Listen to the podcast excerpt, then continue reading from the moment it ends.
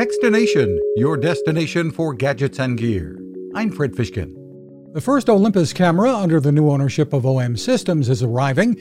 The Olympus OM-1 is designed to be a new flagship micro four-thirds camera that brings new power to the format, according to master trainer Mike. I mean, the camera has a 20 megapixel backside illuminated sensor that's a stack sensor. So it's really the only one in its class right now.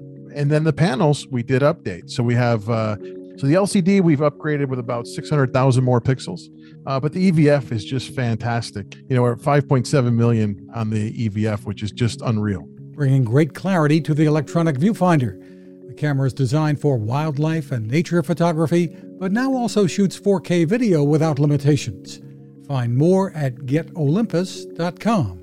You can find us at techstination.com. I'm Fred Fishkin.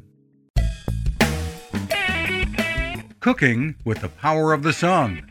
Hi, I'm Fred Fishkin, here to tell you about the latest innovation from my friend Patrick Sherwin and his great team at GoSun Stove.